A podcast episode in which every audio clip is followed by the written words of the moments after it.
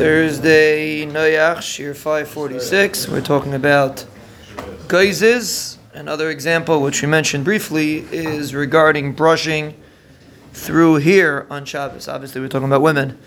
So, brushing here on Shabbos would be assur with a hard brush. And the reason why it's assur is because since here has knots in it, so when you're going to pull the brush through the here, inevitably you will be pulling out here. When the brush hits the knot, it will pull out the hair.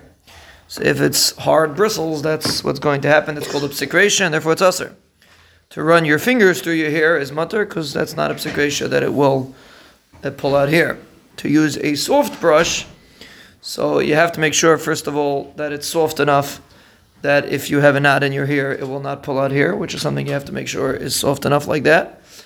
And when you're brushing, uh, you should make sure you're not doing it with force, because even if you use a soft brush, if you pull through with force, it's also going to pull out here. Again, they're talking about a psik reisha. Even if a hair does come out, if it's not a psik reisha, if it's not for sure going to come out, it's not a problem. So a brush with strong bristles, or a comb for that matter, depending on how a comb is done, but it's possible that it could pull out hairs, and then, or probable, or not just probable, it will pull out hairs, and therefore will be assur.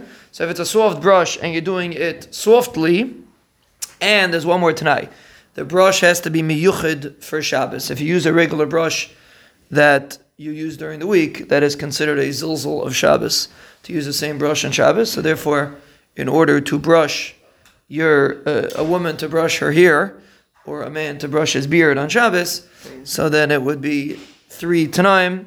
It would have to be soft bristles. It would have to be softly, and it would have to be a brush that you set aside for Shabbos. So it shouldn't be considered a zilzul for using it on Shabbos.